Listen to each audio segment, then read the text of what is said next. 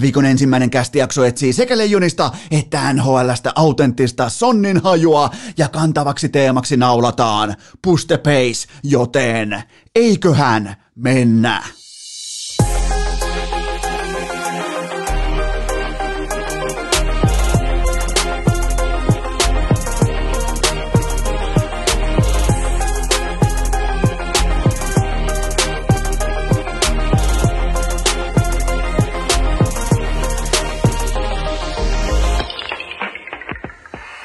Tervetuloa te kaikki mitä rakkahimmat kummikuuntelijat jälleen kerran urheilukästin mukaan. On poikkeusviikon hengessä maanantai 24. toukokuuta ja...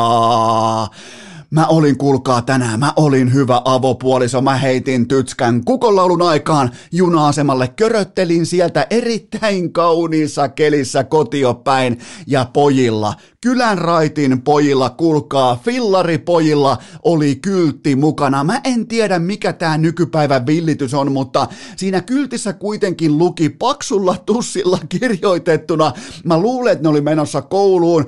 Kello oli nimittäin suurin piirtein varttia vaille kahdeksan. Silloin laulaa nimittäin Seppäsen perheen kukko. Niin näillä pojilla, niin oli paksulla tussilla kirjoitettuna siihen kylttiin, että jos painat torvea, me saadaan yksi euro. Eli siis, siis Herra Jumala, siis olinko mä jonkinnäköisessä niin kuin kapitalismin vallassa suhteessa näihin nuoriin ala-astepoikiin, jotka oli keksineet nerokkaan kyltin sillä, että tota, jos mä painan siis mun auton torvea, niin jonkinnäköinen hammaskeiju tai kylttikeiju tai torvikeiju, jopa torvikeijo tuo niille välittömästi euron kassaa, ja mä olin välittömästi kuulkaa, että no way. näin ei toimita keväällä, pitää olla nimittäin selkeä selkeä ansaintalogiikka, pitää olla.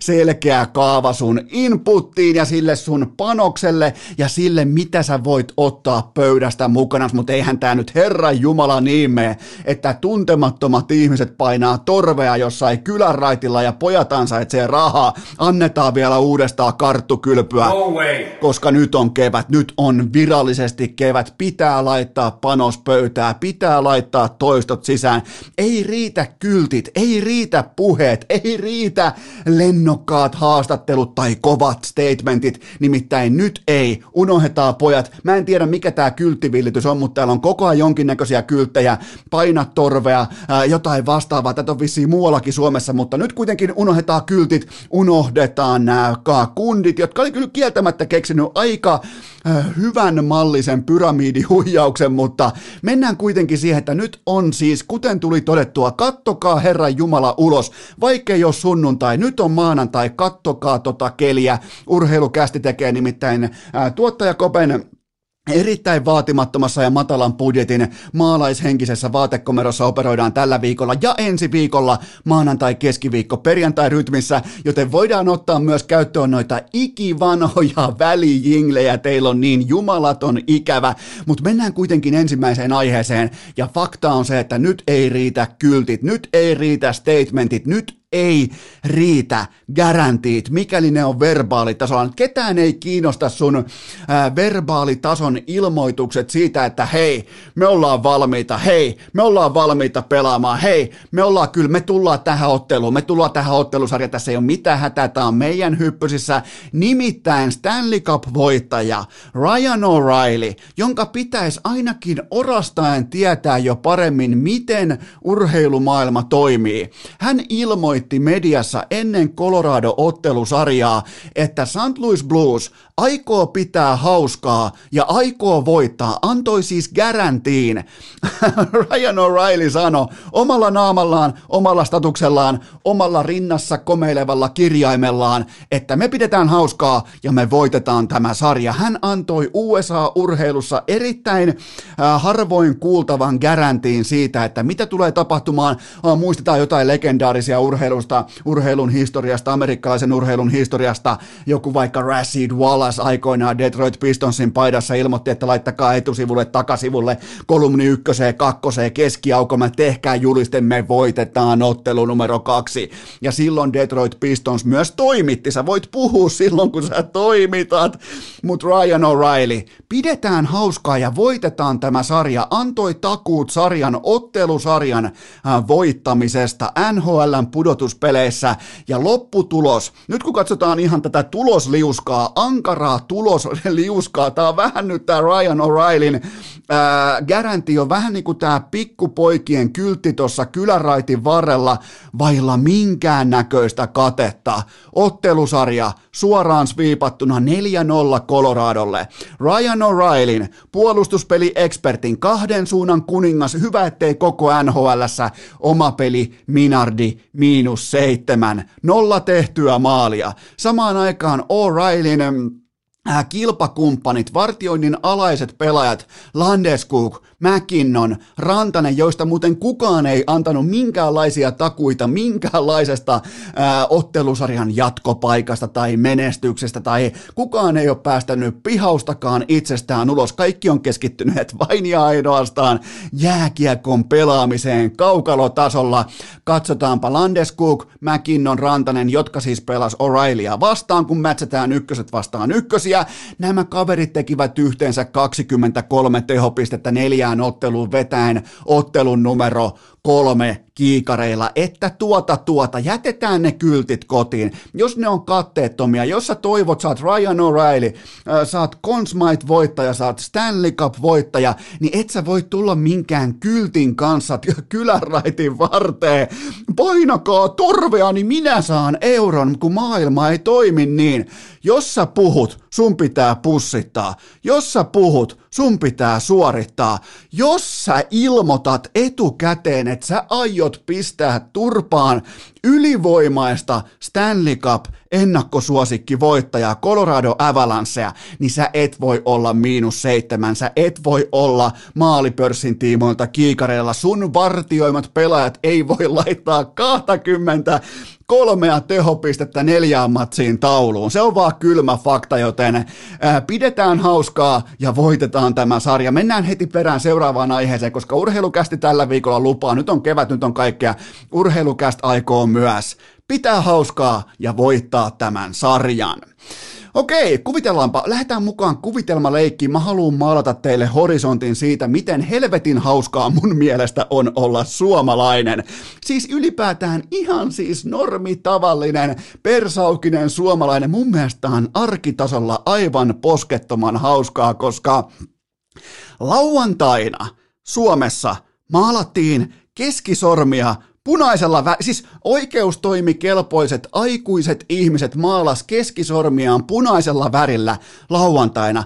Otetaan tämä pois kontekstista. Katsotaan vaan, että jahas, tuossa menee ihmisiä, kello on, äh, kellä on tota, keskisormet maalattuna punaisella. Miettikää, aikuiset ihmiset – ne, jotka tekee, tekee veroilmoituksia, ne, jotka vie lapsensa vaikka, vaikka tarhaan, ne, jotka tekee isoja elämään liittyviä päätöksiä, oikeustoimikelpoisia päätöksiä, niin siellä jumalauta maalataan keskisormia jonkun nelos, vitos, jopa kutoskategorian lauluesitys kilpailujen ihan karaoke-kisan tiimoilta, missä on, siis Euroviisuthan on siis tällainen lähiökaraoke, jonne on tuotu koko saatanan Euroopan uljain lavatuotanto.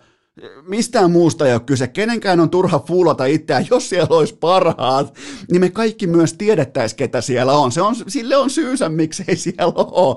Absoluuttisesti vaikka Ed Sheerani tai kumppanit, siellä ei ole Coldplayta tämä on mun mielestä niin jotenkin hauskaa, että ollaan tulisesti mieltä jostain nelos, vitos, kutos tason laulukilpailusta, maalataan keskisormia punaiseksi ja tämä sama kansa, jolla on ne keskisormet edelleen punaisina, ne suuttuu siitä seuraavana päivänä, sunnuntaina, pitäisi olla pyhy, pyhä päivä, pitäisi olla lepopäivä, pitäisi olla keskisormetkin pestynä jo siinä vaiheessa, Herran Jumala kuitenkin kristittyjen pyhä päivä.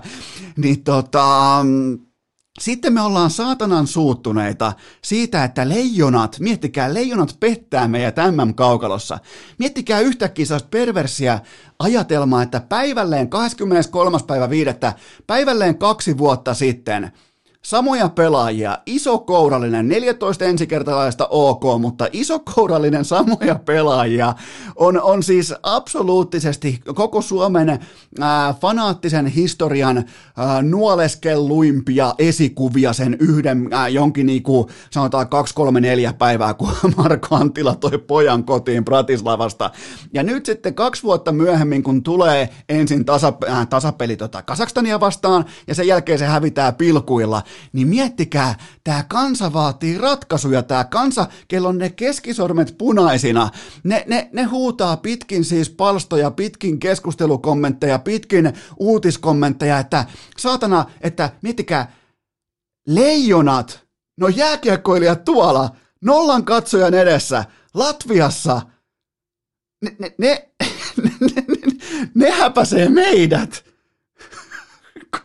Meillä on, meillä on vittu keskisormet punaisina täällä, saatana. Jostain aivan täysin tarpeettomasta marginaaliluokan laulukilpailusta, niin, ja sit vielä, mä en edes tiedä, mä laitoin mun uh, urheilukästi luottokoirat liikkeelle, mä nimittäin halusin kuulla, että kuka suomalaistoimittajista kysyi Marko Anttilalta, kapteeni Anttilalta, arvostettu perheen isä, oikein niin kuin viimeisen päälle johtava henkilö, johta, ette edestä johtaja, antaa aikaa junnukiakolle, antaa aikaa, tietsä, jokereiden junnuille, on aina tip-top esikuva, mihin tahansa ikinä meneekin. Kaksi vuotta sitten Mörkö Markona palaa pokaalin kanssa Suomeen. Hieno perheenisä, tyylikäs aviomies, oikein niinku kaikkea sitä, mitä suomalainen mies haaveilee olevansa, niin kyllä mä haluan tietää, että kuka Suomen median edustajista kysyi Marko Anttilalta tämän Kasakstan tasapelin jälkeen, että hävettääkö? ei tästä ei pitäisi ikinä yrittää maanantaina näköjään tehdä jaksoa, kun tästä ei tule yhtään mitään, mutta täällä keskisormet punaisena saatana vaaditaan päitä vadille jostain Kasakstan matsista, täysin. Tyhjä halli jossain vitun Latviassa, ketään ei kiinnosta, siis absoluuttisesti ketään ei kiinnosta ennen ensi viikon torstaita, mitä siellä kaukalossa tapahtuu. Se on ihan yksi lysti, sen tietää Jukka Jalonen, Jere Lehtinen, sen tietää Mörkö Marko, ja sen jälkeen vielä media kysyy Marko Anttilalta, yksi niinku suurista äh, lähivuosien kapteeneista, yksi suurimmista ihmeiden tekijöistä, yksi suurimmista, niinku, kehen on helppo samaistua ja hetken aikaa tuntea, unohtaa oma epäonnistunut elämänsä ja tuntea, että hei, että tuossa on jotain samaa kuin meissä, niin ei muuta kuin kysymään, että hävettääkö. Kasakstan tasapelin jälkeen tämä on siis. Mutta joo, näin siinä kuitenkin kävi, että siellä on, nyt on siis leijonat on done. Le, leijonien kisat on ohi ja ensimmäinen kriisi on valmis ja kaikki meni, meni päin. Persettä Art, Arttu Ruotsalainen pitää lähettää Ilveksen A-junnuihin ja Mankeli pyörii normaalisti. Olli Määttä pitää lähettää Jyväskylän saatana Puijon pesikseen pelaamaan pesäpalloa, kun ei osaa pelata enää jääkiekkoa, joten voidaan myös onnellisesti todeta, että ensimmäinen leijonapaniikki on virallisesti meidän kanssamme läsnä ja, ja se tavallaan avaa MM-kisat. Se on jotain sellaista eliksiiriä, mistä ainakin mä pystyn ponnistamaan helvetin pitkälle, helvetin kauas ja erittäin hyvällä nemoniemis-tyylisellä puste tyyppisellä tempolla, mutta onneksi me saatiin myös sitaatteja. Onneksi me saatiin ihan sieltä kaapin päältä Norsunluun tornin ylimmästä kerroksesta saatiin sieltä Ihan siis pyramidin huipulta saatiin kuolemattomia sitaatteja eilen sunnuntaina, nimittäin Kalervo Kummola linjasi näin. Alkusarjan tappiot opettavat paljon, loppusarjassa niihin ei ole varaa. Onko jollain vielä jotain epäselvää liittyen urheiluun? Tarviiko joku vielä tämän kommentin, tämän linjanvedon jälkeen, minkä rautakansleri esitti, tarviiko joku vielä henkilökohtaista opastusta siitä, miten jääkiekon MM-kisojen kilpailuformaatti on rakennettu? Toi oli ihan kuolematon sitaatti, mutta siellä tuli, kuulkaa myös rautakanslerilta, tuli lisää. Kuunnelkaanpa tämä. Sitaatti alkaa. Tuntuu kyllä hyvältä, että MM-kisat siirrettiin pois Valko-Venäjältä. Tuollainen lentokonekaappari ei niitä todellakaan ansainnut. Boom! rautakansleri laittaa veli Lukashenkan istumaan aika kylmin otteen. Siis tämä on paljon mielenkiintoisempaa kuin itse jääkiekko. Kun ollaan ihan rehellisiä, kun mennään ihan pauna paunasta, tuuma tuumasta, niin eihän tuolla vaikka Kasakstan ottelussa, niin eihän siellä kaukalossa tapahtunut yhtään mitään mielenkiintoista. Mä, en, niin kuin, mä oon tässä kohta tuhlannut teidän aikaa 14 minuuttia kertomatta teille itse jääkiekkoon liittyen yhtään mitään, koska ihan siis kylmä fakta on se, että pelaajat tietää, noi tietää tuolla Antilan johdolla, että se on se ensi viikon torstai. Siihen asti, kun veskarit on kunnossa, veskarit ei ole loukkaantuneita ja pelaajat tietää, mistä pelataan, ketä vastaan pelataan, millä opein, millä ohjein pelataan, koska asenteesta toi porukka ei jää kiinni. Mutta onhan toi nyt nähtiä, miten rautakansleri pojittelee veli Lukasenka, joka on Juhani Tammisen näkemyksen mukaan äärimmäisen kova kiekkomies, niin, niin lentokonekaappari, toi on muuten kovaa paskaa. Miettikääpä, kun Suomessa vaikka olisit vaikka blokkaaja, saisit vaikka jyrkästi sitä mieltä, että, että Sauli Niinistö vaikka EU-politiikka ei kestä päivänvaloa vaikkapa nykypäivän yhteiskunnassa. Se on sun tiukka mielipide, sä perustelet sen, sä hyppäät lentokoneeseen, sun tavoitteena on vaikkapa, sanotaan vaikka, sä lähet vaikka lomamatkalle vaikka Pariisiin, sä lähet Pariisiin kauan odotetulle blokkaaja lomalle ja sit sä oot siinä Helsinki-Vantaan, niin sun lentokone kiikutetaankin Sauli Niinistön palatsin piha ja sä meet sinne nuhdeltavaksi, puhuteltavaksi, mutta siis tollaisin, nyt kun Kummola tuossa ratsastaa tällä valkoisella hevosella, että kyllä niinku, äh, kyllä niinku nyt tuntuu hienolta, että ja mä tavallaan mä haluan myös uskoa nyt Konkari Kummolaa tässä asiassa, mutta että, että tuollaisesta paikasta tuodaan pois arvokilpailuita, mutta Äh, kyllähän kuitenkin kylmä fakta on se, että IIHF, kansainvälinen olympiakomitea, FIFA, UEFA, niin nimenomaan etsimällä etsii tuollaisia paikkoja, mihin voi viedä arvokilpailuja, koska sieltä maksetaan myös parhaat lahjukset, lunnaks, lunnaat, ruskeat kirjekuoret ja näköjään myös lentoaikataulut sekä suunnat, reittivalinnat tehdään ihan talon puolesta.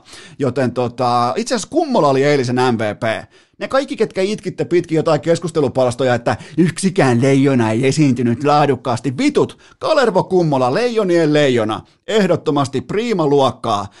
Twitter, vielä Twitterissä. Mä muistan silloin aikoina, kun Kummola tuli Twitterissä, tai jos en väärin muista, niin ikään kuin se otti seurantaa ehkä viisi tai kuusi tiliä ja mä olin yksi niistä. Mä ajattelin, että nyt tulee lähtö. Ja lähtö myös tuli, mutta tota, mä luulin silloin, että tämä oli, niinku, oli nyt mun viimeinen, äh, viimeinen viikko Twitterissä, mutta tota, mm, Olikohan mun vielä jotain liittyen näihin leijoniin? Niin, Atte Ohtamaa johtaa leijonien pistepörssiä kahden pelin jälkeen tehoon 1 plus 0. Se on siinä. Mutta jos puhutaan ihan siis kokeillaan käydä jääkiekonkin puolella, niin, niin mä tekisin yhden muutoksen.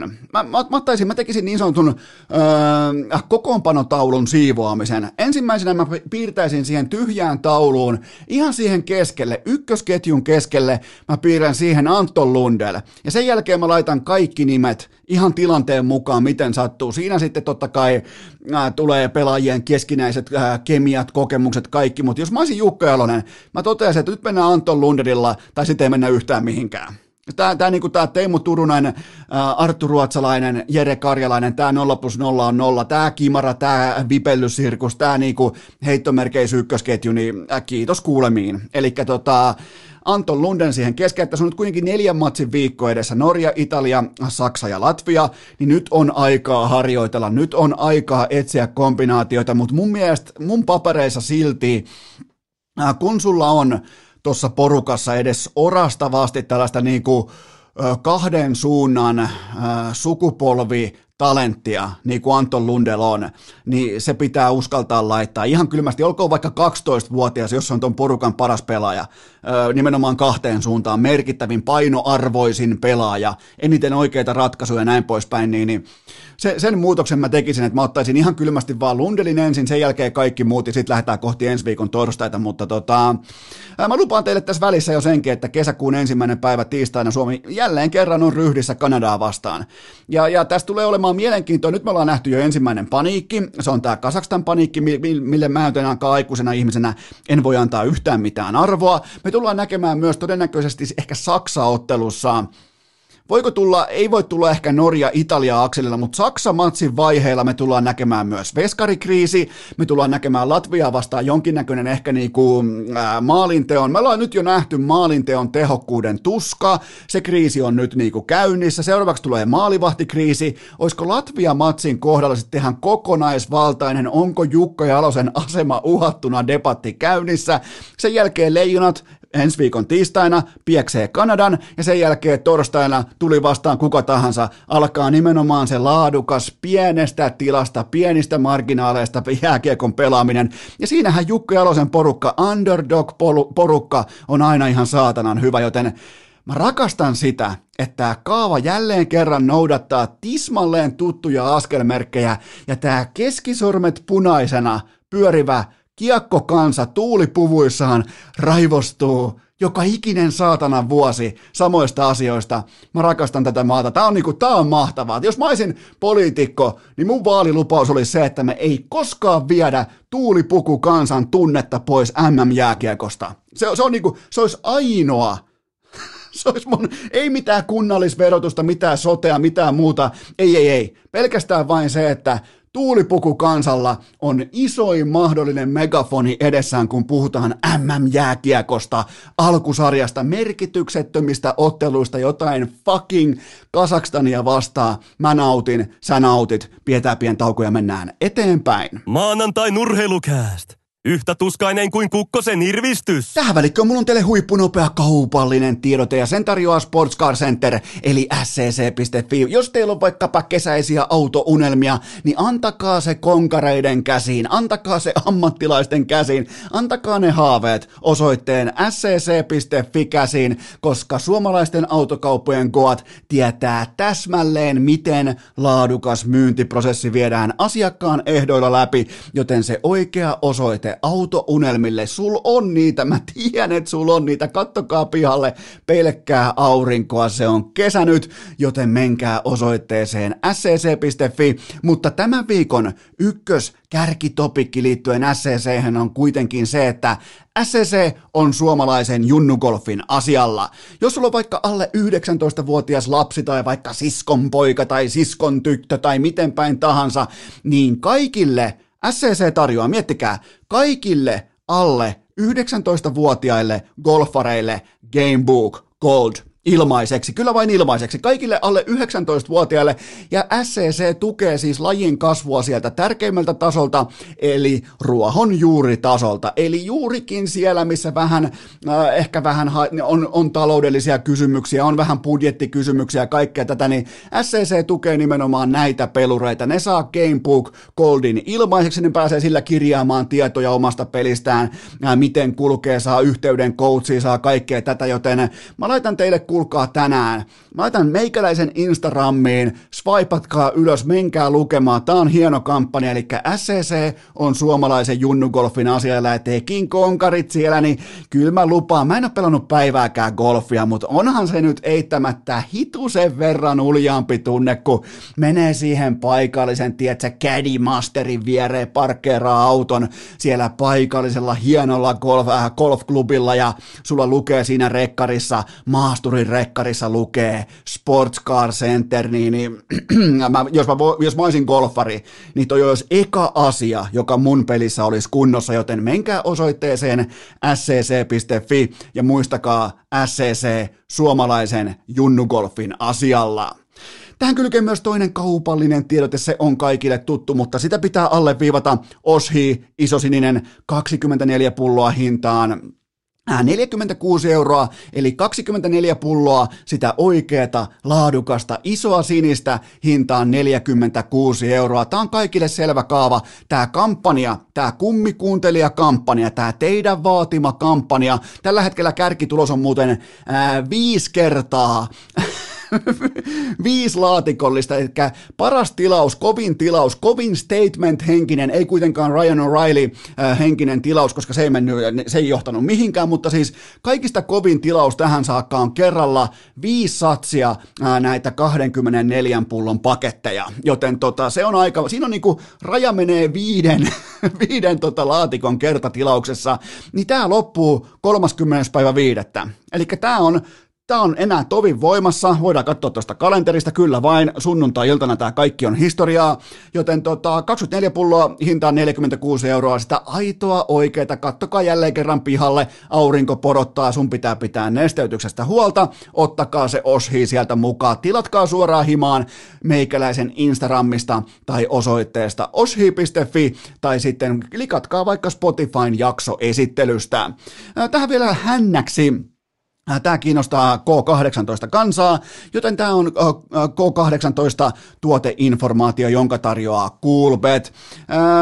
MM-lätkän korkein kerroin kilpailu, sieltä tulee voittajalle yhteensä kaksi tonnia, eli siellä on MM-lätkään, pelkästään MM-lätkäkohteisiin korkein kerroin kilpailu meneillään. Kuten ollaan huomattu tähän saakka tässä, höpö, en nyt sano höpö, höpö turnauksessa, mutta kun katsotaan miten isot maat – suhtautuu näihin peleihin, niin siellä on jumalattomia kertoimia tarjolla koko ajan, siis jatkuvasti. Tämä on, nämä on sokkikisat. Mä, sanoin, mä totean jo nyt, että nämä on sokkikisat, joten tota, siellä on korkean kerroin kilpailu pelkästään MM-lätkän kohteisiin, ja tänään maanantaina tuplaus sekä tuplauspokeri, eli kortit liikahtaa pöytään kello 19, ja tuplaus normaalisti käyntiin kello 12 alkaen, ihan normikaava, ja pelkästään se tuplauspokerin osallistuminen, tarvii edes menestyä. Tuplauspokerin osallistuminen tuplaa sun potentiaalisen seiskavaiheen sunnuntaisen jackpotin. Eli jos sä voitat jackpotista, sanotaan vaikka,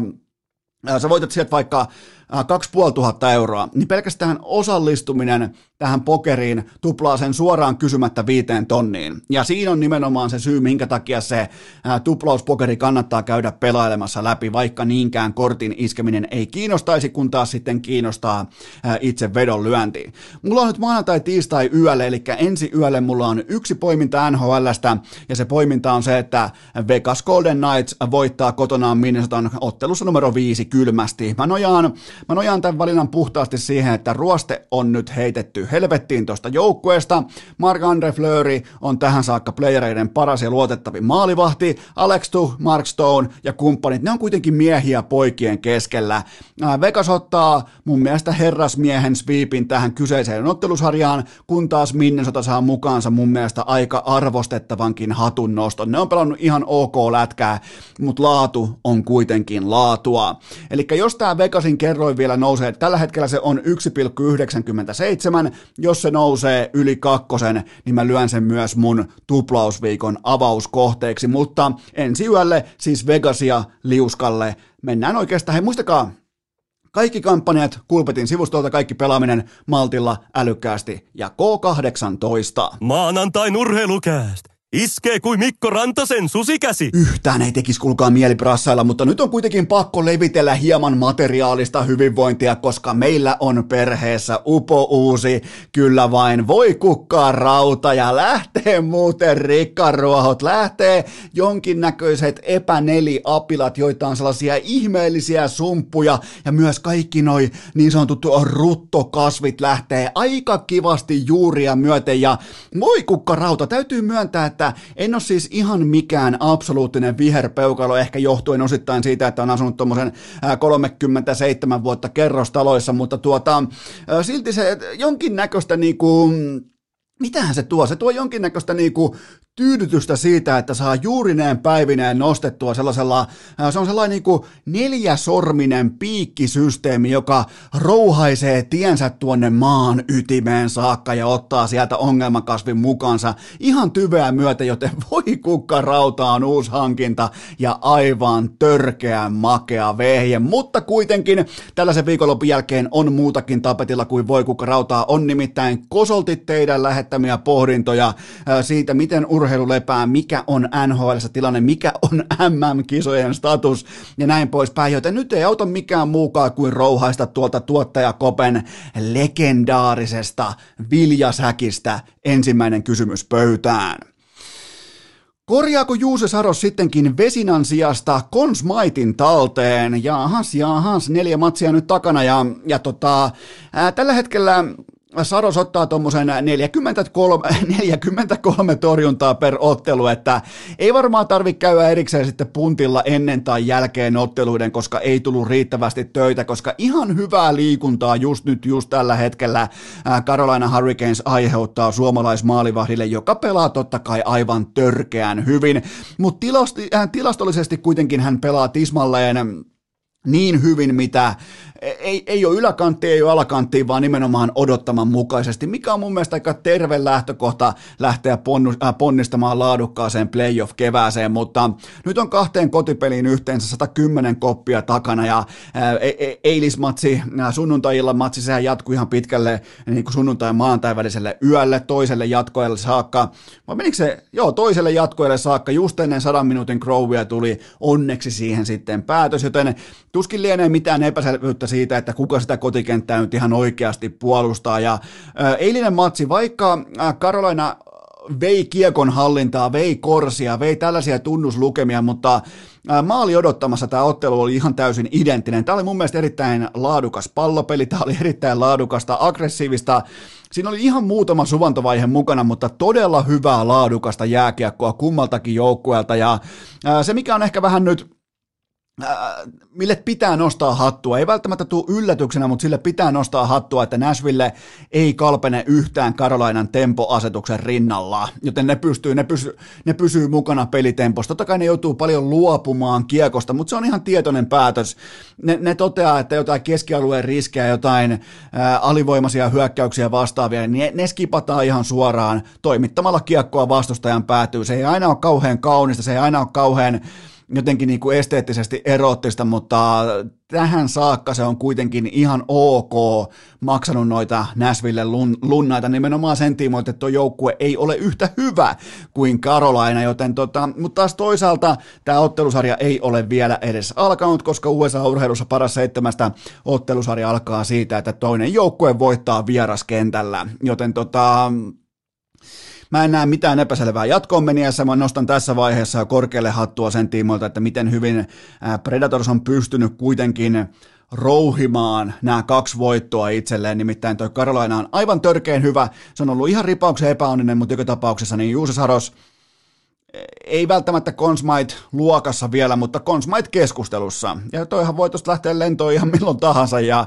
ja, ja tota, ollaan varmaan tänäkin keväänä opittu, että, että tota, veskareita ei ihan hirveästi kannata, vaikka me, me rakastutaan aina uusimpaan jännittävimpään tilastoihin tai kiekon hallintoihin tai maali odottamiin, niin, niin se myös aiheuttaa sen, että meidän aivot herkästi kohdistaa fokuksensa sitten siihen kiiltävään asiaan, joka on vaikka maali odottama. Me unohdetaan sellainen tekijä kuin maalivahti, ja se tuossa lajissa kuitenkin, olisi sitten kivaa tai ei, niin se on kuitenkin aivan helvetin kohtalaisen tärkeä tekijä, joten tota, Juuse Saros viimeiseen kahteen puoleen kuukauteen varmaan NHLn top kolme maalivahtia, ja siltä se näyttää nyt tuo kaukalossa. Seuraava kysymys. Miten kommentoit Sebastian Ahon tuoretta harhautustyyliä, jossa hän koettaa pilkkoa vastustajan mailan ennen varsinaista aloitetta? Hmm, aivan selvää siis tuhmurointia Oulun pojalta. Eli tota, tämä on tätä nyt taas niin kuin Ankeutta ja Sepe on jälleen kerran vauhdissa ja se oli vielä Roman Josia vastaan ja ilmeisesti Aho päätti, että okei, jalka ehkä riittää, nopeus ehkä riittää, voima ei varmasti riitä, liikelaajuus tuskin riittää, mitä mä teen, mitä mä teen, siellä on Norris voi voittaja vastassa, mitä mä teen? Mä heitän siltä aseet narikkaan, joten Aho päättää kesken kiekollisen hallinnan lyöä mailalla Josin maila ja toivoa, että se maila lentäisi jostain syystä pitkin vaikka kaukaloa näin poispäin, mutta itse asiassa se oli hyvin lähellä, että Aho sai siitä vielä itselleen laukaisutilanteen, joten mm, se oli aika fiksu päätös siihen kohtaan, koska äh, siinä oli kuitenkin Josilla oli ihan selkeä ulottuvuus etupuolella, joten äh, sitä Aho lähti, lähti vähän niin kuin typistämään tai lähti häiritsemään tällaisella aika nopealla yllättävällä jabilla siihen. Tota, täytyy nostaa hattua, mutta kattokaa muuten Ahon liikennopeutta, kattokaa miten äh, se on hyökkäyksen kärjessä, miten kovalla, vahvalla, suoran, perusluistelulla se tulee ja ottaa noita Näsvillen ukkoja kiinni toisesta alosta joka ikinen kerta. Sama myös Eili Tolvasesta, ehkä vähän, vähän merkittävämmässä tai niin kuin vähemmän merkittävässä kehyksessä Eili Tolvasen liikennopeus osuu silmään tässä ottelusarjassa.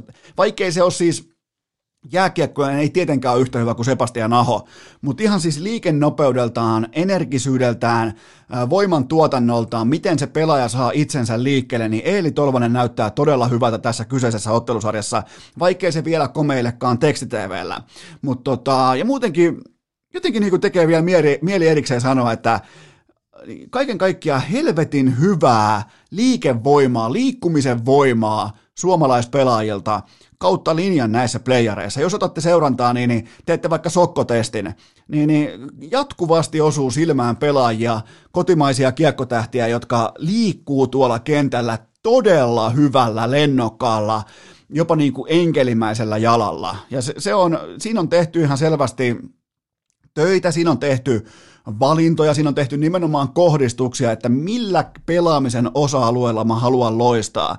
Mikä pelaamisen osa-alue voisi lyödä mut NHL-ammattilaiseksi. Ja aika moni pelaaja on tehnyt oikean johtopäätöksen. Kaikki ei ole tehnyt oikeita johtopäätöksiä, ja ne on yksityiskoneessa Kolumbuksesta Buffalo ja sieltä Rukalle. Joten tota, tämä on, tämä on ihan selkeä tendenssi tällä hetkellä suomalaispelaajissa ja nyt kun alkaa olemaan väsymystä, alkaa olemaan sekä henkistä että fyysistä väsymystä, joka toinen ilta pelataan niin kuin kuuluukin, niin tämä astuu vielä suurempaan rooliin, joten tällä vähän hidasaivoisempikin ihminen, kuten minä, niin mäkin sen huomaan tällä hetkellä paljon tehokkaammin. Seuraava kysymys. Uskotko, että tämä oli Washington Capitalsin ydinryhmän viimeinen yhteislähtö? Ai että miten kaunis kysymyksen asettelu nimenomaan tämän niin kuin sanavalintapolitiikan puolesta, mutta tota, eiköhän tämä kuulkaa ollut tässä. Tässäkö tämä oli? Tässähän tämä oli, ei tästä ei enää. Tämä oli tässä ja tota, siellä on liikaa konkareita, liikaa erittäin pitkä ja varmasti myös äärimmäisen kuluttava juoksu isojen egojen saattueessa ja äh, kyllähän jos kapteeni Aleksander Ovechkin joutuu Venäjäksi äh, suoraan sanoen huorittelemaan maalivahtiaan erittäin epäonnisen kommunikaatiovirheen jälkeen, oliko ottelu numero neljä, oli kyllä vain, niin kyllähän se ei kerro koskaan kaikkea. Mutta se aina siis lähtökohtaisesti, että jos Miettikää vaikka, että te olette, kun kohtaa saa mennä oikein kunnon sankoin joukoin vaikka ravintolaan syömään, ja siellä on pariskunta, joka riitelee siellä avoimesti perjantai-iltana kello 19.30, pariskunta riitelee o- oman kaupunkinsa ravintolassa, missä heidät todennäköisesti osa myös tunnistaa, näin poispäin, tietäähän noin on töissä tuolla ja tuolla, ne riitelee siellä ravintolassa ihmisten silmien alla, niin jokainen voi kuvitella, että mitä se on sitten kotona, jos se on julkisesti tätä, niin mitä se on siellä suljettujen ovien takana? Mikä on tilanne siellä? Ja se on se kysymys liittyen nimenomaan, jos Ovechkinin ja äh, Samsonovin tai Ovechkinin ja äh, Washingtonin pelaajien julkinen suhde on tätä, niin mitä se on silloin, kun pukukopin ovi menee kiinni? Se on se kysymys, ja, ja mun papereissa tämä, oikeastaan tämä niinku ydinryhmä, tämä Capitalsin heittomerkeissä, ehkä jopa vähän niin kuin parodiankin valossa sanottuna dynastia, niin tämä on tullut tiensä päähän suurin piirtein vuosi puolitoista, jopa kaksi vuotta sitten. Joten tota, äh, kuten totesin jo alkukaudesta, Äh, Capitals ei pelaa mestaruudesta, se ei missään vaiheessa tällä kaudella pelannut tosissaan mestaruudessa. Tämä niin kuin, nyt loppu ensin satumainen onni, se loppu kuin seinään ja sen jälkeen loppu luonne. Ne loppu oikeastaan ihan samalla oven avauksella, kumpikin ensin onni, nimittäin Capitals on kuitenkin ollut koko NHLn absoluuttisesti onnekkain. Niin kuin mä oon yrittänyt teille rakkaille Capitals-faneille alleviivata, että ottakaa sykkeitä alas. Kyllä se, se varianssikäyrä, se jatkuvien kolmosten jakaminen siihen pöytään flopille, se jatkuva värin osuminen, se jatkuva ää, täyskäden pöydän pariutuminen, niin se vaan loppuu. Se jatkuu ikuisesti. Capitals ei tule saamaan yhtä ylimääräistä maalia ansaintalogiikkaa nähden joka helvetin ilta. Ja se loppuu kuin seinää, ja sen jälkeen loppu luonne. Tää, täällä huvipuistossa ei ollutkaan hauskaa enää. Ei muuta kuin vittu maahan, maahan makaamaan ja itkemään ja potkimaan maata. Ihan niin kuin Linnanmäellä joskus näkee, kun nuoret lapset, tiedätkö, pienet lapset siellä itkee, kun ei pääse tohon tai tohon laitteeseen. Niin tota, ihan siis samanlaista käyttäytymistä. Tämä oli lopulta luovutus, tämä oli kirkkaiden valojen kaihtamista, Ja Capitals oli täynnä tällaista niin kuin feikkiuhoa. Se oli tehty, tämä feikkiuho oli rakennettu tämän valheellisen onnekkuuden päälle. Ja kun se Lady Fortuna ilmoitti ekan kerran, että kiss my ass, niin, niin sen jälkeen ei ollut mitään tehtävissä. Joten aito ja oikea jääkiekkojoukkue meni jatkoon. Ja Alexander Ovechkin ratkaisu, katkaisu peliin. Yhteensä seitsemän ja puoli minuuttia ylivoimaa, nolla plus nolla on nolla. Seuraava kysymys. Äh, voitko lohduttaa jääkiekko masentunutta Oilers-fania näin kesän kynnyksellä? No lähtökohtaisesti vastaus on nopea, se on, että en voi, mitään ei ole tehtävissä ja, ja tuota, mit, mit, mä, mä, mä, siis poimin, miettikää, mä poimin, mä teen aina kaikki poiminnat ihan vakavissa, niin ihan tosissa, niin mä en niinku hae mitään vitsejä tai parodiaa tai mä yritän laittaa siihen sisään näihin poimintoihin sitä, että mitä mä kulloinkin kuvittelen ymmärtäväni urheilusta tai jääkiekosta, niin mä ihan siis oikeustoimikelpoisessa tilanteessa aikuisena ihmisenä Mä poimin Oilersin menemään jatkoon suoraan neljässä ottelussa. Ja välittömästi sellainen tietty homeen mädäntyneen tuoksu, sellainen niin kuin fraud alert valo alkaa vilkkua huoneen kulmissa ja meikä puskuttaa vaan eteenpäin, että eihän McDavid, eihän Drysaitel, eihän tämä joukkue pysähdy nimenomaan Winnipeg Jetsiä vastaan, jolla ei ole pakkeja, jolla ei ole syvyyttä, jolla ei ole sitä tai tätä, niillä ei ole enää maalintekijääkään, niillä ei ole ja miten väärässä voi ihminen ollakaan, mutta tämä tavallaan niin kuin myös, tämä on se, minkä takia mä katon urheilua. Ei se, että mä olisin koko ajan väärässä tai olisin niin kuin Vesa Rantanen, että uu, miten väärässä. Sehän siis vetää suurin piirtein hanskaa niiden väärässä ollut kolumnien tiimoilta, että uu, miten väärässä mä olin, että kattokaas, miten väärässä ää, uutispäällikkö Rantanen. No ei, ei. Sen takia mä en katso urheilua, vaan nimenomaan kaikki se, että millä, ur, millä tavoin urheilu voi, voi meidät fanit yllättää kulloinkin. Joten tota, ottelusarja on tällä hetkellä Winnipeg Jetsille 3-0 ja se on heti ensi yönä back-to-back hengessä neljäs ottelu ja mua siis omakohtaisesti jopa vähän harmittaa, että Drysaitel ja McDavid pääsivät pisteelle tässä kolmannessa ottelussa, koska mulla oli useampi, te voitte uskoa sen, mulla oli useampi vitsi hihassa liittyen siihen, että Juuso Saroksella on 0 plus 1 ja McDavidilla ja Drysaitelilla oli ennen tota ottelua 0 plus 0 on yhteensä heilläkin nolla. Oilers johti tätä kolmatta ottelua numeroin 4-1. 4-1 vielä ajassa 51-40, ja sen jälkeen kun pystyy sulamaan 4-5 jatkoaikatappio, niin se, se vaatii jo se, se vaatii, mä en tiedä siis minkälaisessa niin kuin käänteisuniversumissa sen jälkeen asutaan, mutta, mutta tota, se vaatii, niin kuin, jos, jos nousu vaatii luonnetta, niin toi vaatii taas niin, kuin, niin täsmällistä kuravelli paskomista omaan kulmahousun lahkeeseen kuin ikinä vaan mahdollista.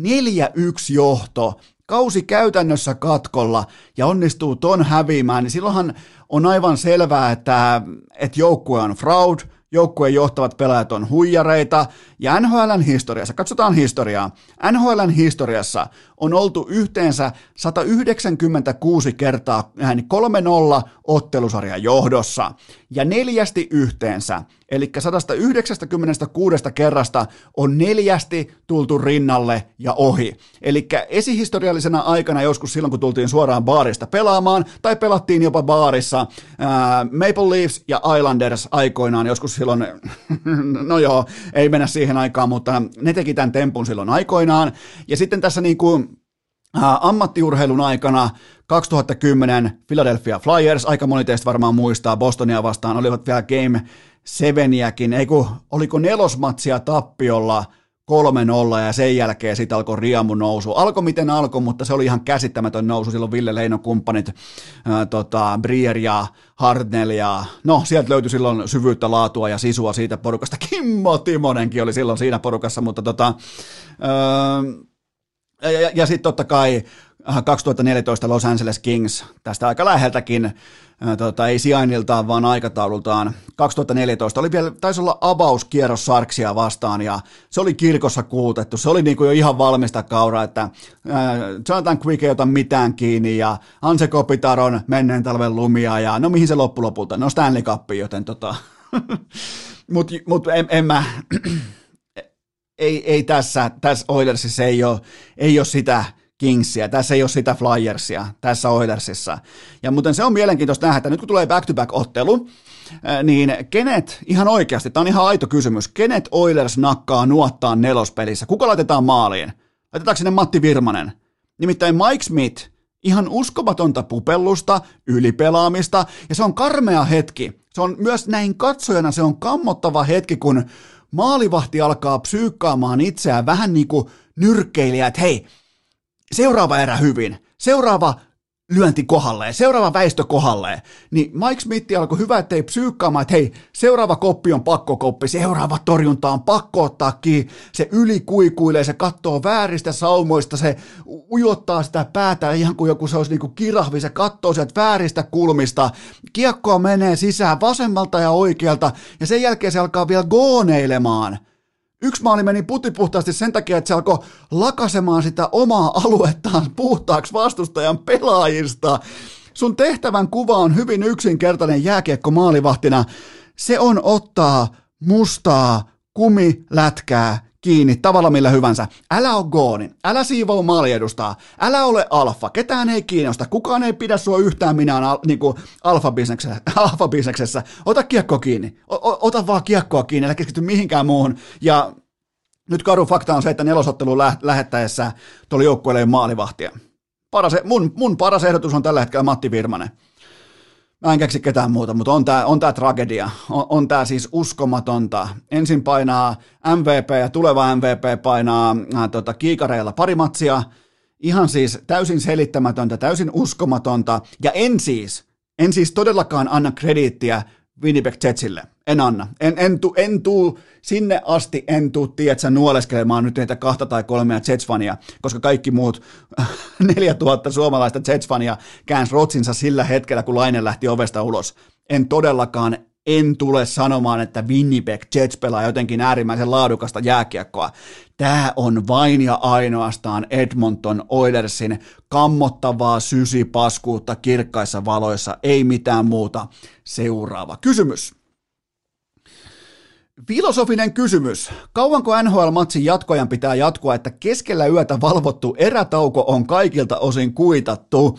Ö, erittäin painokasta ja arvokasta pohdintaa. Nostan hattuani, urheilukästin hattua tälle kysymykselle, mutta ö, mun papereissa, ja tässä on totta kai tässä on subjektiivisia mielipiteitä varmaan laidasta laitaa, mutta mullahan ei ole omaa joukkoa, että mulla ei sinällään ole mitään tällaista ylimääräistä kannettavaa tunnelatausta hartioillani liittyen näihin jatkoaikaotteluihin, joten mun neutraaleissa, objektiivisissa, jopa journalismisissa papereissa ähm, se on vähintään 10 minuuttia tulee pelata jatkoaika jääkiekkoa ennen kuin saa tehdä sen maalin. Jos tulee välittömästi tai tulee sitä ennen se ratkaisu, katkaisu, maali keskellä yötä, mä oon pettynyt. Mä, mä nostan käden pystyy, että silloin niin kuin sanotaan vaikka kahden, kolmen minuutin kohdalla, niin sä oot valvonut sen erätauon käytännössä ihan turhaa. Joten tota, mutta se maalin on tultava ehdottomasti ennen 80 minuutin crowia. Se on kans niin kuin, että siihen 70 ja 80 minuutin välille osumat jatkossa kunnon draaman ja pesukoneen jälkeen kiitos. Se on se optimipaikka, koska silloin sun ei tarvitse valvoa sitä toista erätaukoa, miettikää joku kello on 05, pitää lähteä seitsemään töihin tai jotain vastaavaa, niin sä mietit vaan sitä, että voinko mä jättää matsia kesken, no enhän mä voi nää, tää on kevät, nämä on playerit, mutta sit pitää vielä lapset tarhaa ja kaikki saatana ahdistuu ja masentuu sen takia, että noi pelaajat pelaa tuolla kaukolossa väärin, joten pelaajat, jos kuuntelette Rane Raunon poika Sepe kumppanit, niin siihen 70 70 ja 80 minuutin välille jatkossa nimenomaan nämä jatkoaika-osumat. Kiitoksia. Seuraava kysymys. Ovatko norsukiekko-avaukset tehneet paluun jääkiekon huipulle? Tämä on, tämä on myös mahtavaa, että joku tekee saman huomion, koska tota, nyt kiekko on ilmassa aika paljon nimenomaan NHL-kaukaloissa, koska siellä tullaan aika ää, tiukalla tällaisella miksi se voisi sanoa, tällainen niin kuin haulikko shotgun pressillä tullaan päälle jatkuvasti, joten ää, nyt varmaan tämä johtuu siitä, että me ollaan nähty tai me muistetaan paljon norsukiekkoavauksia, niin, niin tuolla on tullut playereissa jo peräti kaksi jatkoaikamaalia näistä vippiavauksista, kuten vaikka Floridan ää, tota, osuma Tampaa vastaan ja näin poispäin, eli kirikiekot, vippiavaukset, ne on ollut kunniassa ja, ja tota, onhan tämä hieno tendenssi, että tämähän tavallaan niin kuin muovaa koko jääkiekon dynamiikan uusiksi. Siellä on kohta Miro Heiskanen lavasta lapaan, teipistä teippiin syöttäjät, ne on työttömiä ja Olli Malmivaara tekee paluun, joten mä, mä oon tavallaan niin kuin tämän norsukiekko jääkiekon paluun puolesta. Mä oon sen puolesta puhuja, pidetään pieni tauko ja mennään eteenpäin. Maanantai. Kästi tulille. Suurnaan ja leukarintaan. Aivan helvetin hyviä kysymyksiä tänään. Koko laari täynnä, mutta kuitenkin tähän väliin mulla on teille pikainen kaupallinen tiedote ja sen tarjoaa polar.com eli Polarin älykellot, urheilukellot, multisportkellot, mutta tällä viikolla ennen kaikkea optiset sykevyöt. Ne lyödään nyt keskiön siitä syystä, että sä tarvit semmosen. Mulla on jo semmonen ja mä en enää, mä en lähde liikkeelle enää siitä, että rannesyke on mun juttu. Mä haluan saada optimaalista tarkasta, täsmällistä, ihan millin tarkkaa dataa mun lenkeistä, koska mua alkanut kiinnostamaan paljon paljon enemmän tietyt kulutusarvot, että milloin mennään sen vähän niin kuin epämukavuusalueen ulkopuolelle, milloin joudutaan vähän vetämään syvempää happea ja kaikkea tää, ja milloin mä pystyn väistämään nämä iltaiset, ehkä niin kuin tulee kovasta urheilusessiosta, tulee os- osittain ehkä vähän paha olo, niin mikä on se raja, mä oon tunnistanut sen rajan, ja se raja on löytynyt nimenomaan tämän optisen sykevyön ansiosta, koska se tunnistaa tietynlaisia sykkeen nousuja nimenomaan maastopyöräilystä, koska nämä mun reitit ei ole mitenkään kauhean helppoja, siellä mennään aika tiukkoihin yli, ylä, ylämäkiin, ja sen verran on kuitenkin vielä luonnetta jäljellä, että niitä ylämäkiähän ei jätetä kesken, siellä ei aleta taluttamaan. Siellä mennään vaikka hammasta purre, vedenmakku suussa, niin kuin Eili Tolvanen eilen, siellä mennään päätyyn saakka, joten tota, Mä en voi tarpeeksi suositella. Mun mielestä tämä optinen sykevyö, tämä on ihan must-ostos. Ja se, se on nimenomaan, enää se ei ole tässä rinnan päällä. Mä en tykännyt niistä sykevöistä ollenkaan. Mä vihasin niitä alkaen joskus niin kuin Vierumäen maajoukkuepäivät. Joten tota, nyt kun se voi laittaa tuohon olkavarteen, se on aivan uusi pallopeli. Joten se on alle 90 euroa. Mä en keksi tekosyitä, miksei kaikki ostaisi välittömästi sitä niin kuin jo tänään. Se löytyy osoitteesta polar.com. Mun kompo on Polar Vantake V2 ja tämä optinen sykevyö tuossa olkavarressa kaikissa lajeissa. Menen sitten vaikka kovatemposelle juoksulenkille, mäkivetoja, fillarointia. Okei, toi mäkivedot oli valehtelua. Kuka nyt enää vetää mitään mäkivetoja, Herra Jumala, aikuinen mies. Mutta tota, menkää katsomaan. Suosittelen todella voimakkaasti optinen sykevyö meikäläisen IG-storista tänään ja huomenna, tai sitten jaksoesittelystä, tai sitten osoitteesta polar.com.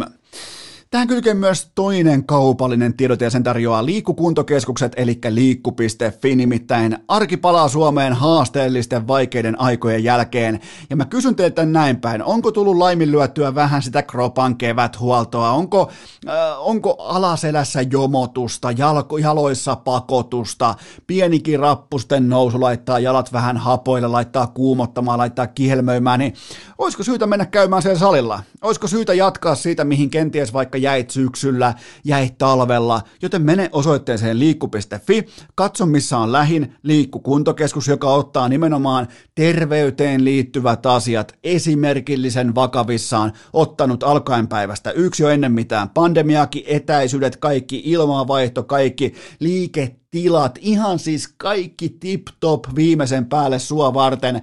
Maanantaista keskiviikkoon kello 16-19 voit mennä ilmaiseksi toteamaan itse nämä asiat. Mene osoitteeseen liikku.fi, katso missä on lähiliikku ja käy testaamassa maanantaista keskiviikkoa kello 16-19 ilmaiseksi ensikertalainen testaamaan ja sen jälkeen sä tiedät itse. Joten menkää osoitteeseen liikku.fi ja nyt jatkuu kysymysten kummallinen ja paikoin jopa kyseenalainen maailma. Maanantai nurheilukääst! Mieli kirkas, jalka raikas, kunnes kästi pilaa kaiken. Napataanpa suoraan seuraava kysymys pöytään. Pelaako Alexander Barkov puolikuntoisena? Hmm, ei tietenkään pelaa, koska hän on kaukalossa, hän on pelivarusteet yllään, hän on ykkösketjun sentteri, hän johdattaa joukkuettaan playoff-sarjassa, joten hän on satapinnaisessa pelikunnossa. Se on kylmä jakoyhtälö ja se pätee kaikkiin. Myös meidän suosikkipelaajimme ei voida, minä tai sinä, me, me, me vaikka rakastetaan Barkovin pelaamista, Heiskasen pelaamista, Rantasen pelaamista, Ahoa kumppaneita, niin ei me kuitenkaan voida vaihtaa sääntöjä lennosta. Joten kun saa tas paskissa, saat kunnossa ja arvio tehdään sen mukaan. Ja just nyt viimeiseen suurin piirtein kahteen otteluun Parkkovilla ei ole riittänyt, ja sehän tarkoittaa sitä, että tolla luonteella, tolla asenteella, tolla sisupussimaisuudella me nähdään helvetinmoinen Parkkovi ää, nyt heti seuraavassa ottelussa, joten tämä on ensi yönä katkolla, Tampa johtaa 3-1. Voidaan keskustella siitä, että johtaako ansaitusti, johtaako bla bla bla. Ne johtaa 3-1,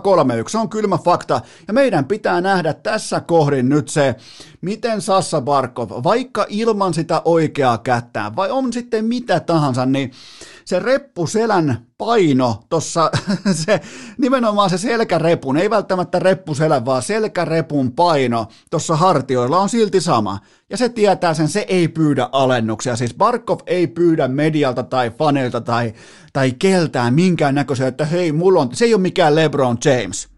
Se ei rakenna narratiiveja omien mahdollisten loukkaantumisten varaan. Se menee kaukaloon, se laittaa leuan rintaan, se laittaa toistot sisään. Joten tota, arviot sen mukaan ja ei ole pelannut riittävän hyvin kahteen viime otteluun. Ja mä oon ihan varma, että nyt nähdään kotikaukalossa laadukas huippuluokan kentän paras Barkov, nimenomaan satapinnaisessa kunnossa, koska hän on kaukalossa.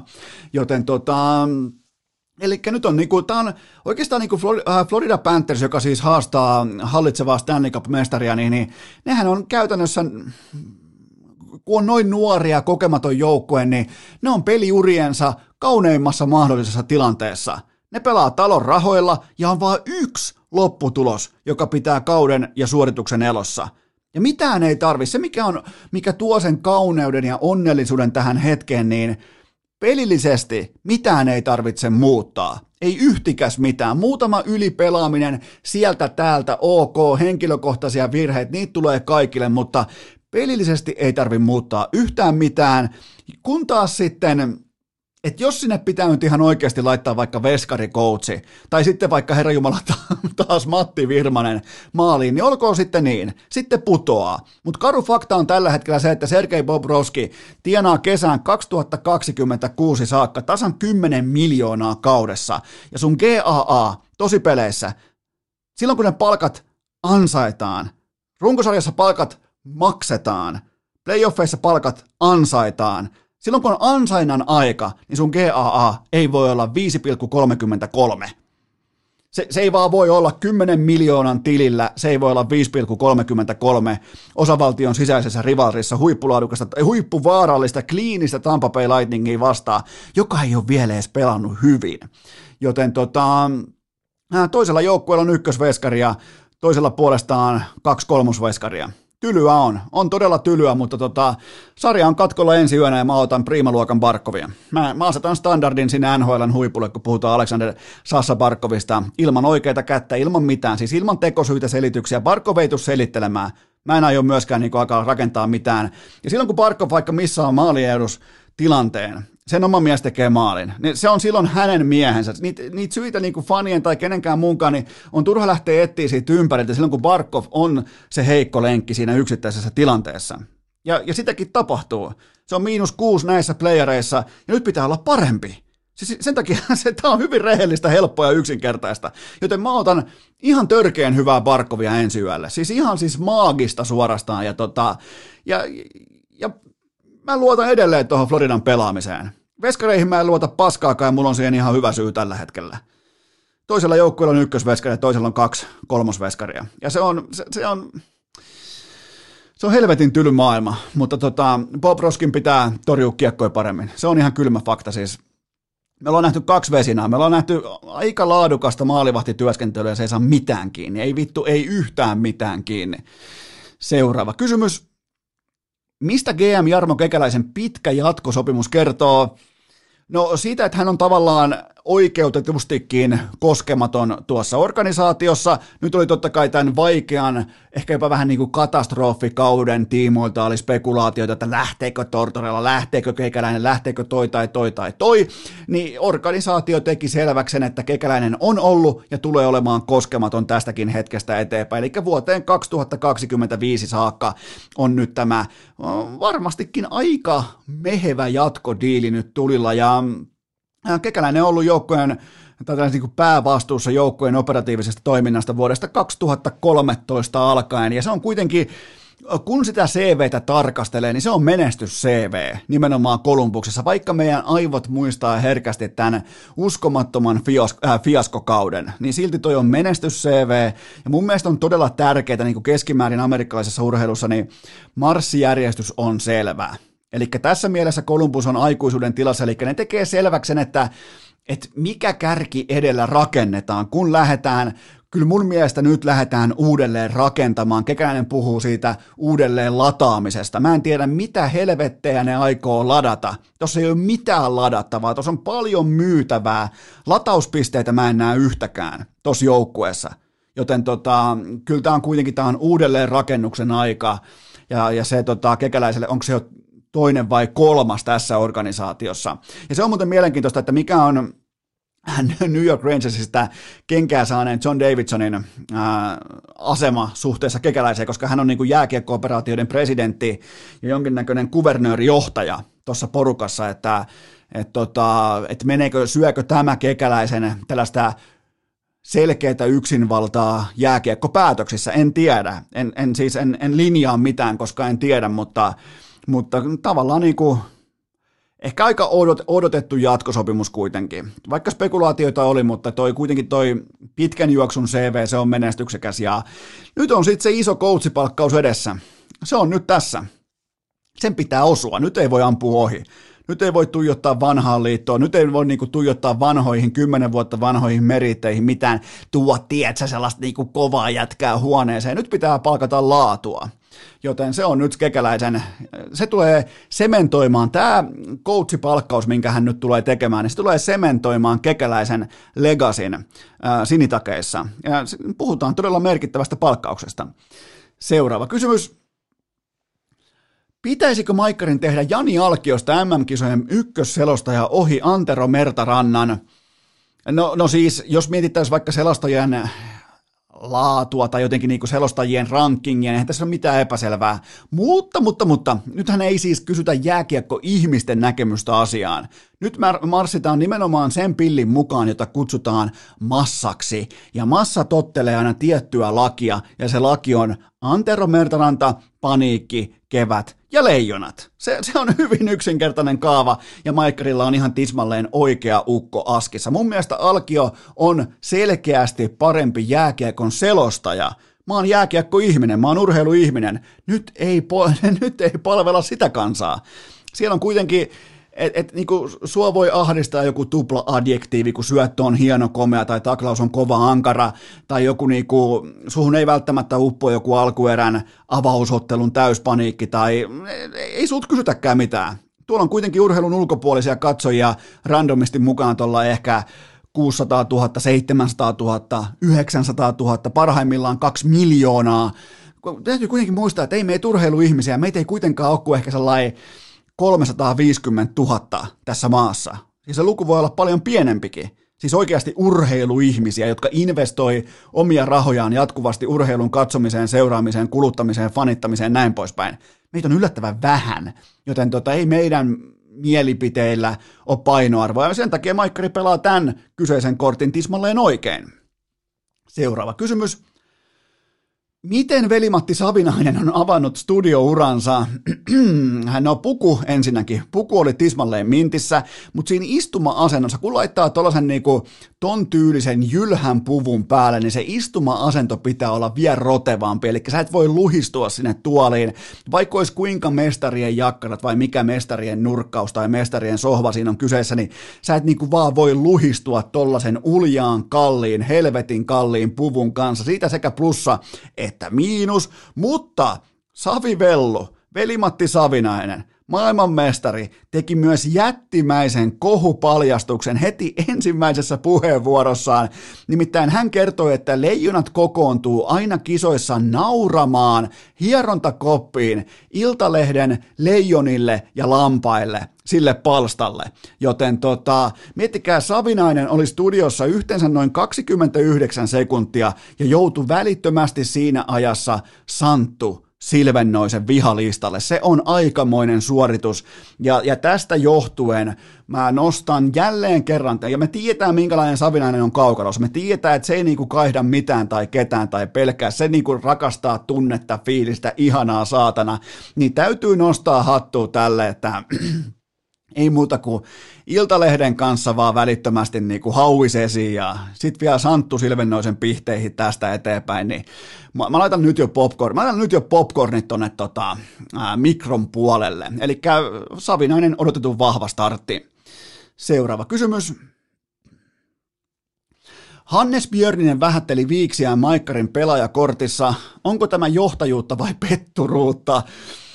No sama kuin ukkometso kertoisi metsässä muille linnuille, että nämä pyrstösulkien valkoiset pisteet on lentämistä varten. Eli tota, ihan siis Björninen on se on soitimella ja tota, on muuten helvetin haastava tilanne turheilukästi vaatekomerossa. Nimittäin Leijonien joukkueessa on mukana sekä etunimi Anton että sukunimi Björninen ja mä oon kusessa. Tästä ei, niinku, tästä ei tule mitään hyvää, mutta jos mietitään vielä Hannes Björnistä, niin katsokaa hänen pelaamista. Kattokaa kokonaisvaltaista 60 metrin jääkiekkoa, vaikka vastassa on ehkä vähän ää, vielä tehoton USA ja vastassa on vain Kasakstan, niin silti toi niinku peruspelaamisen laatu, jääkiekon perusasiat, niin Björninen tällä hetkellä ei jää ikan sanoin pelistä kiinni, ja sitä on hienoa katsoa, ja ollut Leijonien parhaita ja luotettavimpia pelaajia tähän saakka. Ja mä sanoisin jopa, että merkintöjä tehdään tällä hetkellä Hannes Björnisen tiimoilta muuallakin, tai muuallekin kuin KHL-vihkosiin.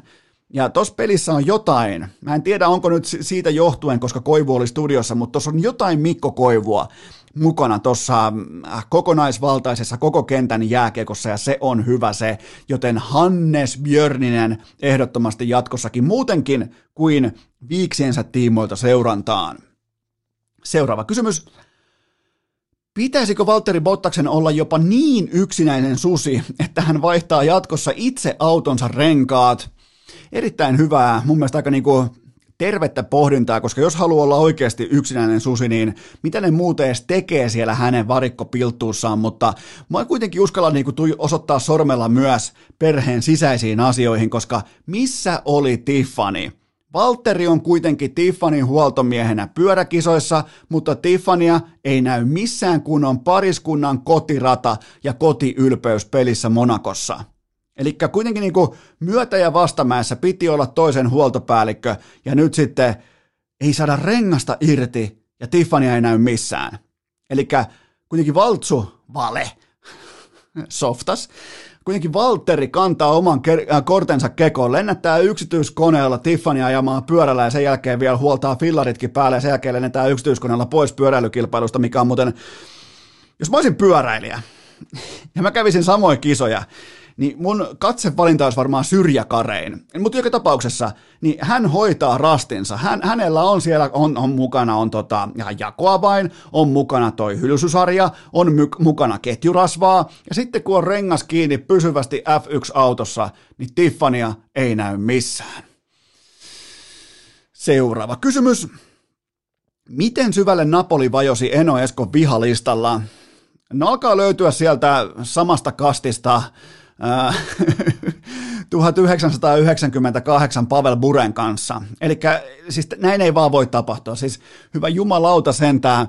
Niillä oli kuitenkin, Napolilla oli sauma kammeta Juventus ulos, Cristiano Ronaldo ulos, arkisella kotivoitolla jostain perkeleen Veronasta.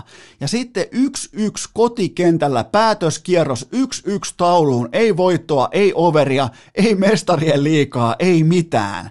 Ihan siis miten, mi, miten voi jäädä tasapeliin tossa tilanteessa tollasta vastustajaa vastaan? En ymmärrä. Tai sitten niin kuin taas joku ehkä Napolin ikioma mafiaan, tai en mä tiedä, tai Juventuksen ruskeat kirjekuoret on voimakkaasti back tai jotain muuta vastaavaa, mutta aivan siis käsittämätön tapa paskantaa housuun. Seuraava kysymys. Onko uinti tekemässä sittenkin paluuta Suomen kansallislajiksi? Hmm. Ari-Pekka Liukkonen ja otti sitten EM-kulta ja Iida Hulkko otti hopea, mutta mä kuitenkin mä haluan, mä haluan tota, huuhtoa, Hulkon hopean välittömästi kullaksi, koska hän antoi kummelihaastattelun. Eli Iida Hulkko antoi erittäin klassisen, aika niin kuin hyvillä kotiläksyillä tehdyn kummelihaastattelun. Siellä oli perseellä puristamista ja sitä, miten kotiaseet on kunnossa ja miten hi- vesi on hieno elementti, joten tota, kyllä, kyllä kuitenkin Golfareista ei ollut tuolla PGA Championshipista mihinkään, joten kyllä me laitetaan nyt uinti kansallislajiksi tähän viikkoon. Kyllä se on vaan kylmä fakta. Liukkonen kultaa, hulkko hopea. Hulkko käytännössä kultaa kummelihaastattelun myötä. Ja koska mä haluan tähän viikkoon iloisen startin, niin mä jätän kokonaan kertomatta, että mitä mä ajattelen näistä puoli lyhyen radan EM-uinneista. Mä jätän sen kertomatta, koska mulla on hyvä startti tähän viikkoon, sulla on hyvä startti, mä jätän kertomatta puoli lyhyen selkäuinnin rintaveto ja joku. No joo, mä, mä en kerro, mä, koska mä, mä, mä kunnioitan tulosta. Niin mä en ole mitään mieltä näistä tällaisista urheilulajeista, missä keksitään niin monta erilaista lähtöä tai sarjaa, että kun jokainen voittaa jonkinlaisen mitalin, mutta kun mä en sano sitä, koska mä en ole sitä mieltä. Hyvä. Noin, väistettiin luoti. Hienoa. Se oli muuten siinä. Ja kiitoksia muuten kaikille uskomattomasta petumatikais, jopa sonnin hajuisesta ää, niin kuin palautekuormasta.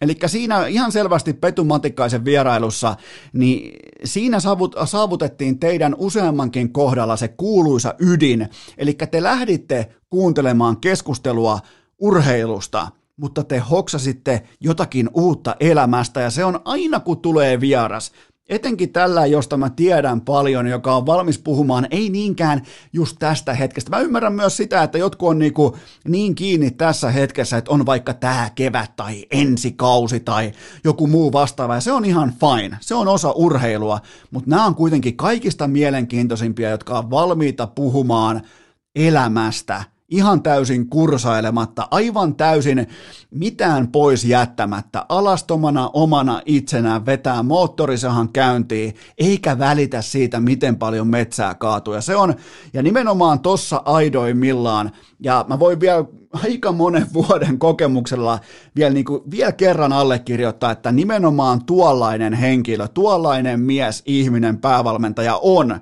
Petri Matikainen. Tismalleen tota. Saitte raaan autenttisen kuvan siitä, että mitä se on. Sekä hyvässä että pahassa, niin kuin hän itse myös sanoi. Mutta nyt kuitenkin tehdään sellainen juttu, että keskiviikkona jatkuu.